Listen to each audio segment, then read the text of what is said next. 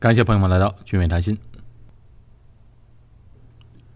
好长时间没聊教育了，所以今天呢，来讲一讲关于新加坡留学的事情。这留学的话题呢不好谈，因为每一个学生的情况不一样，家庭的目标不一样，呃，但是泛泛而谈呢又没有什么意思，所以今天我尽可能的，呃，用两期的节目把这个事儿啊详细聊一下。其实聊这个留学呢，主要是应听友的要求，想让我全面讲一讲关于新加坡的教育系统和留学的规划。另外呢，我也是看到了网上大量有关于新加坡留学的文章、公众号，有些的内容非常不错，但是呢，还有许多文章呢，呃，要不就是根本没内容，哎，要不呢就是写文章的人呢，其实对新加坡一点都不了解。再有呢。个别的文章还有误导的成分，水分太大。好，那今天呢，我就来尽可能聊的详细一点，全面一点。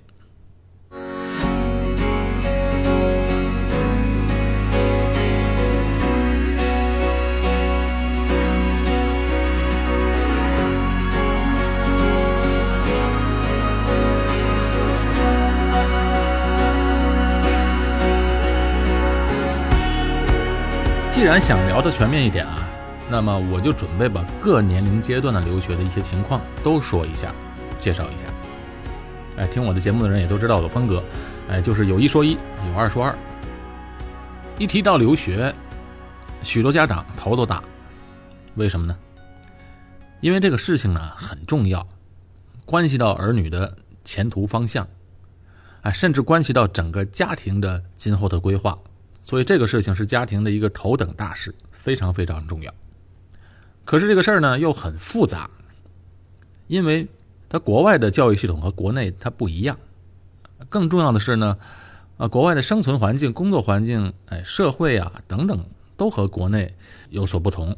所以呢，并不能拿在国内的升学工作的固有的一个思维和想法去硬套。哎，再加上网上的信息量是巨大的，一个个去分析验证，这个工作量也是相当庞大。所以呢，我呀就要把这个留学这个思路简化一下。简单来说，留学新加坡只要想两件事就够了：第一，就要确立目标；第二，要算清成本。没有一个大的目标，稀里糊涂的来留学不行。另外呢，还要算好成本。经济上的成本和时间成本都要算，因为这个责任是要自己负担的。我们先来聊一聊这个新加坡的优势和劣势。优势呢，首先从地理上来讲，哎，新加坡离国内近，没有时差，生活上和饮食方面呢和国内相近。其实到了新加坡和在国内大城市的生活也比较接近。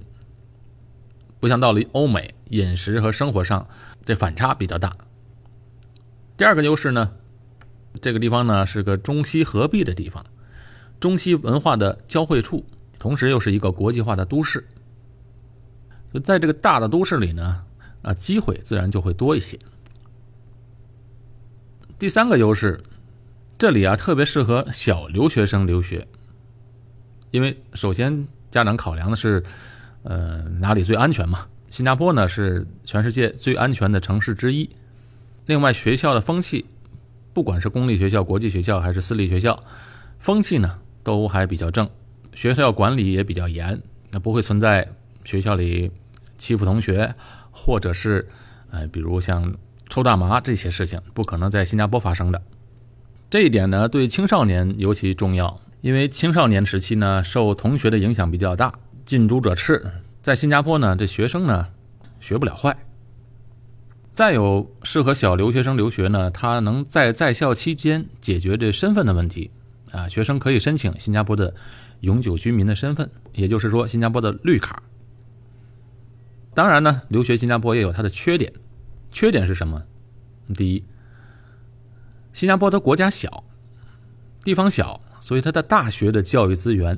相对其他国家要比较少，哎，不像欧美有那么多的大学选择。新加坡就这几所公立大学，而且在全世界的排名都比较靠前，所以要考上这个公立的大学呢，也不是那么容易。另外一个比较重要的，也是被许多人忽略的，就是如果男生从小过来留学，刚才不是说了吗？在上学期间就可能拿到永居的身份，但是男生在新加坡要拿到永居，我是指小的时候来的啊，他是需要当兵的。每一个男孩子都需要服两年的兵役。哎，想要了解服兵役的事情啊，可以去翻我很久以前的一期节目。哎，今天都是第一百六十多期了。那期节目啊，在第十七期的节目，我详细聊过这个关于新加坡服兵役的事情。当然，朋友们也可以去第一百六十三期的节目听听啊。呃，一位叫龙翔的学生，他是拿政府奖学金的优秀的毕业生。他呢也聊过这当兵的经历和感受。哎，我们且不说当兵对男孩的成长的好处啊，就是对于当兵本身，在来新加坡留学之前，也要做好这个心理准备。当然，这仅限于中小学留学的学生。再有，对于没打算让孩子申请新加坡永居身份的，当然也就不会受影响。新加坡的政府的规定就是，所有的男孩都要当兵。呃，对外国人来讲，第一代的移民不需要当兵。比如我吧，我大学毕业就过来新加坡了，那我就不需要当兵。但是我的下一代呢，我的儿子呢就需要当兵，因为第二代的移民就需要当兵。其实以前我对这个当兵呢也是比较反感的，哎，也不能说是反感，就觉得他浪费时间。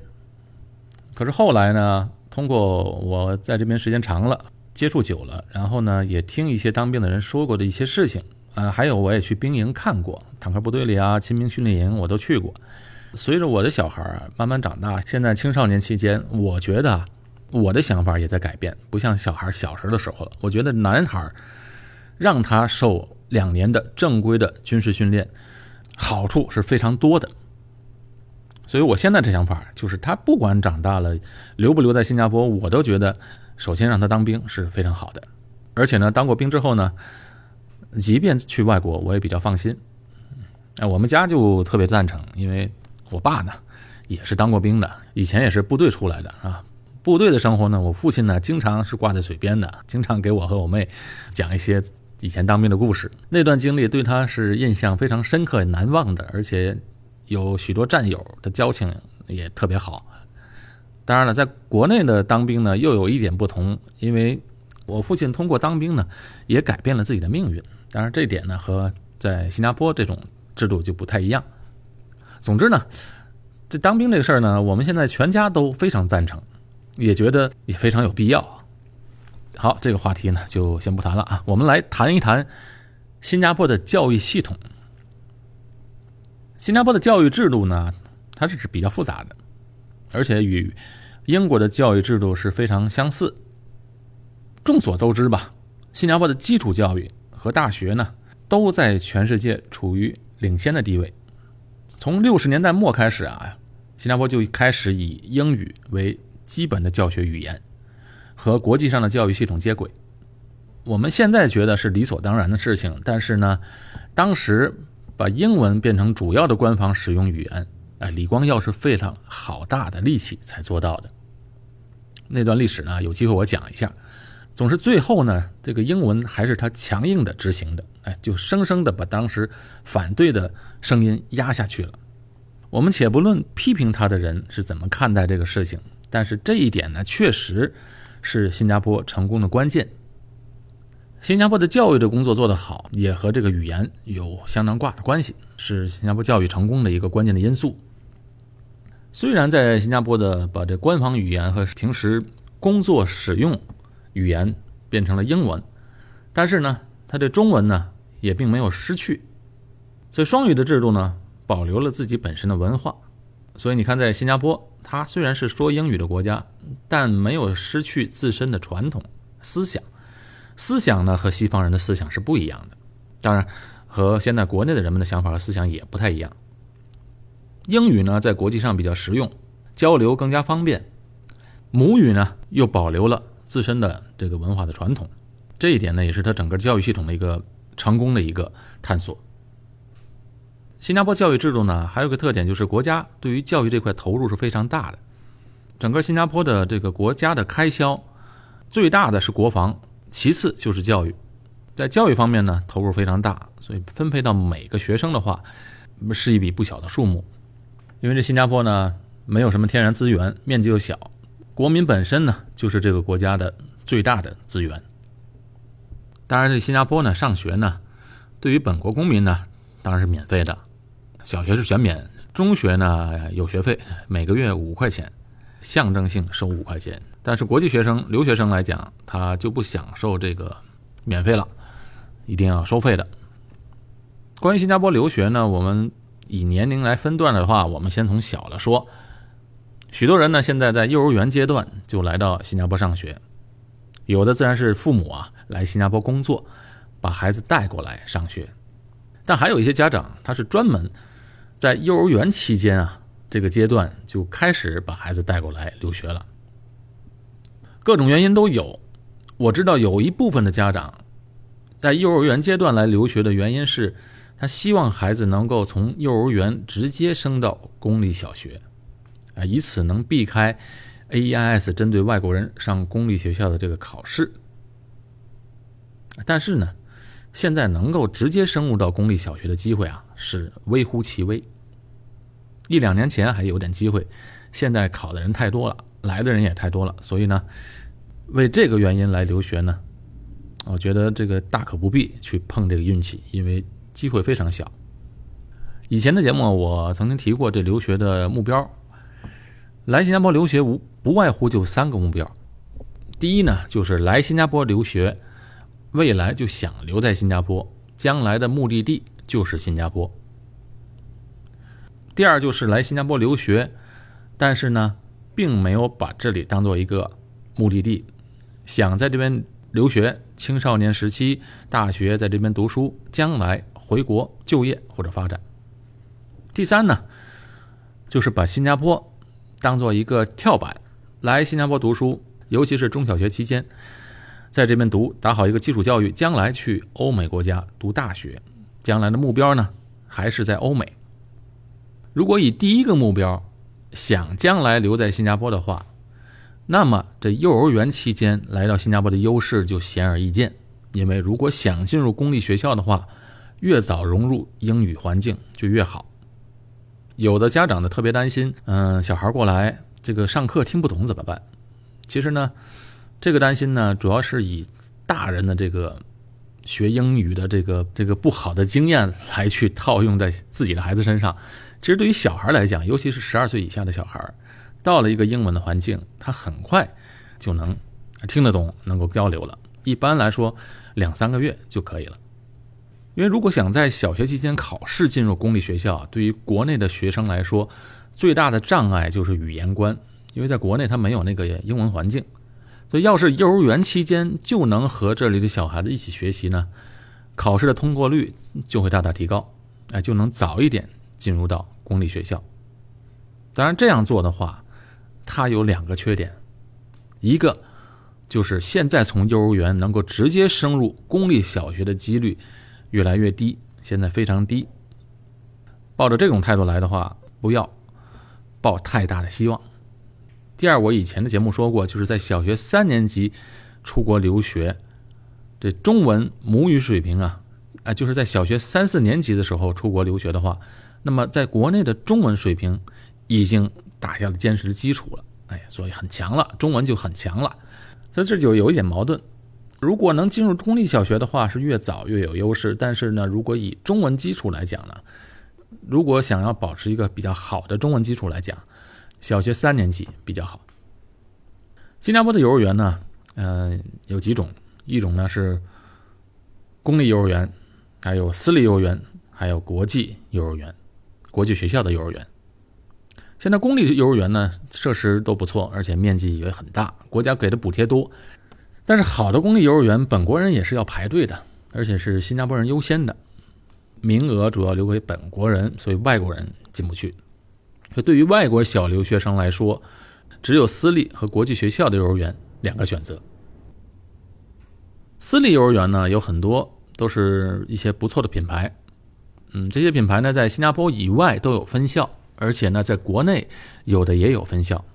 但是有一点啊，虽然这些学校在国外的分校可能面积很大、很有规模，但是在新加坡本地的校址呢，它都很小，不是学校没钱扩建，而是拿不到地。哎，新加坡就这么小，学校有这么多，不可能有太多的土地资源给这些私立的学校。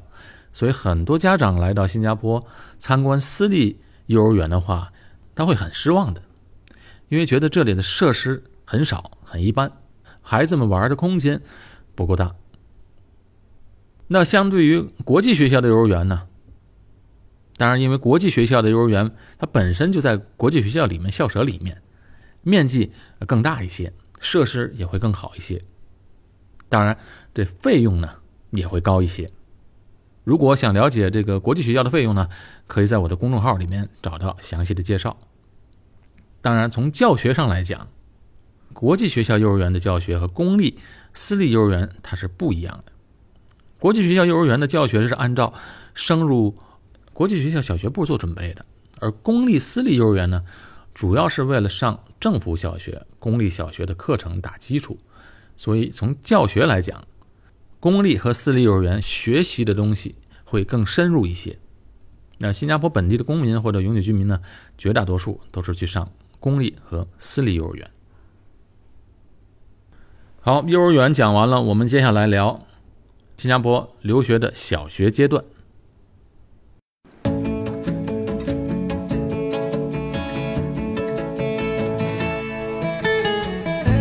俊伟谈心的节目在喜马拉雅、蜻蜓、YouTube 的平台都有持续更新。除了音频节目之外，朋友们也可以加入我的微博和公众号，搜索“俊伟谈心”，王字旁的伟，新加坡的新。小学阶段来新加坡上学，我两年前的节目曾经说过。小学三年级开始在国外留学是一个比较好的年纪，因为在国内的小学三四年级啊，中文已经打下了一个坚实的基础。在这个基础上出国，中文母语保留住了，而且这个年纪啊，开始在英文环境下，英文学习水平会非常快啊。说这个时期开始在英文环境下生活学习，英文也基本能够达到母语的水平。从双语的角度考虑，这个年纪。来留学最好，当然前提是要出国留学，必须到双语的国家，否则的话，中文也会慢慢丢掉的。那在小学阶段呢，也面临着选择公立和私立国际学校的不同系统。那么新加坡的公立小学，也就是政府小学，它是怎么样的教学的呢？我打个比方来讲啊，呃，前几天我和国内的一个家长。聊天他的小孩呢，刚上中学，每天从上午到了学校上课，一直到下午下课后做作业，一直能做到晚上十点到十一点，所以几乎就是每天连轴转。啊，这样的学习压力，在国内可能现在是比较普遍的，但是在国外的教学呢，比如新加坡的国际学校，他们的学习理念是寓教于乐。就是让孩子们从小在玩乐中慢慢学习，完全不给孩子们压力。当然，国际学校它也不是一直在玩它呢只是说在小学和初中阶段呢，它是压力比较小；到高中呢，面临着要 IB 考试的时候，它压力也是比较慢慢增加的。但是你说究竟这两种哪一种教学理念和方式比较好呢？哎，有好有坏吧。我的同学在美国。他的孩子呢，在美国从小在那边出生，就在那边长大，他就经常跟我说一些美国教育系统的一些问题。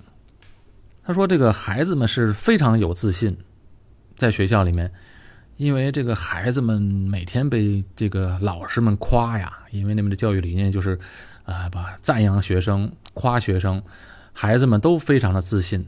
最后他说，自信到一定程度都有点自大的感觉了，所以他觉得。这种方式呢，也不是很好。他反而会觉得，在国内的学校呢，能学到真的东西。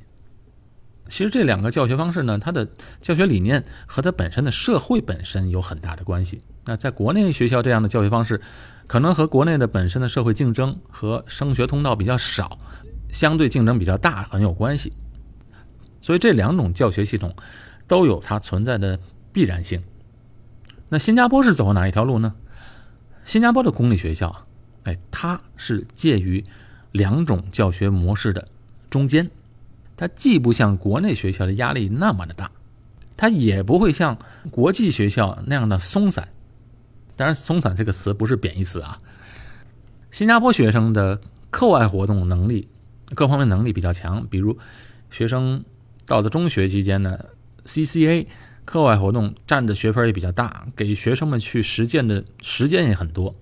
比如在艺术、在音乐、在辩论方面啊，我一个朋友的孩子在南阳女子中学，他是辩论队的，他的课外活动是辩论。他们经常就组织在一起，联合国，他们代表美国一方，然后他们他们的对手代表朝鲜一方，两方拿出各种论点论证，找对方的弱点，呃，攻击。然后呢，对方也要拿出论证论据来予以反驳，所以他们呢就在这方面比较强。所以在新加坡的学生呢，课外活动呢各方面能力强，同时呢，他们的基础教育打得也比较扎实，考试能力也比较强。新加坡学生在国际上考试，呃，经常是拿第一的。所以再加上这个本身的双语教育呢，呃，优势就比较明显。很多人觉得新加坡上学啊，选择这么多，哎，你看又可以上公立，又可以上私立，又有这么多国际学校可以选择，哎，但是其实想错了。其实呢，这新加坡的小孩呢，反而是不能去上国际学校的。哎，你要想上国际学校，得去教育部申请，你申请必须要有充足的理由才会被批准，不是说我想我想让孩子上国际学校，不行，还不让上，国际学校他也不能接受。什么理由才算充足呢？打个比方，有的孩子从小跟着父母，因为父母呢工作的关系，比如他去了日本，长时间在日本工作，孩子也在日本上学，或者其他任何一个非英语的国家吧，比如新加坡人在上海工作的也不少。那新加坡公立学校的英文要求比较高，在其他非英语的国家呢，那孩子受教育肯定英文学不了那么好。那回到新加坡，他就跟不上课。如果跟不上课呢，在中学期间，中考的时候，如果考不好的话，那只能上，啊，类似国内的中专技校的学校，啊，那当然就是家长们就，呃，觉得不公平了。所以在这种情况下，孩子们、家长们回到新加坡，孩子也跟着回来的话，申请去上国际学校是可以被批准的。为什么新加坡是这样规定呢？它的考量啊，啊，主要有两点。第一点就是新加坡的公立学校的学习的难度和深度比国际学校要难要深，所以如果孩子们在私立或者国际学校上学，将来怕衔接不上。另外，更重要的一点是因为在公立学校受教育孩子们，他们有共同的核心价值观。这一点呢，是新加坡政府最为看重的啊，因为如果一个社会没有核心价值观的话，那这个社会就没有凝聚力嘛。那没有凝聚力的话，当这个社会遇到危机的时候，就很难往前走。那新加坡呢，国际学校在新加坡有很多所，几十所学校，因为来新加坡的外来高管比较多，本身国际学校的设计呢，就是为了让这些外国人士。在新加坡工作时，孩子们可以在这里受类似他们母国的这个教育体制和制度。将来呢，他们早晚是要离开这里的，所以他们一般来新的居留，也就是说在五年左右，啊，也许十年八年。那这些孩子呢，他都不会永远定居在新加坡，也当然不会为了进入新加坡的政府学校花费太多的时间和精力。也不愿意牺牲回国深造的机会，所以这样的外国留学生呢，他们理论上来讲，他只是过客。因为刚才我讲的这些其实很关键，因为清楚了解了这一点，也就明白了，这就是为什么在新加坡公立学校上学的孩子们才可以申请绿卡的原因。我指的是在呃中小学期间。很多人对于在学生可以在学校期间申请绿卡，他知其然不知其所以然。所以呢，刚才我就把这一点讲清楚了。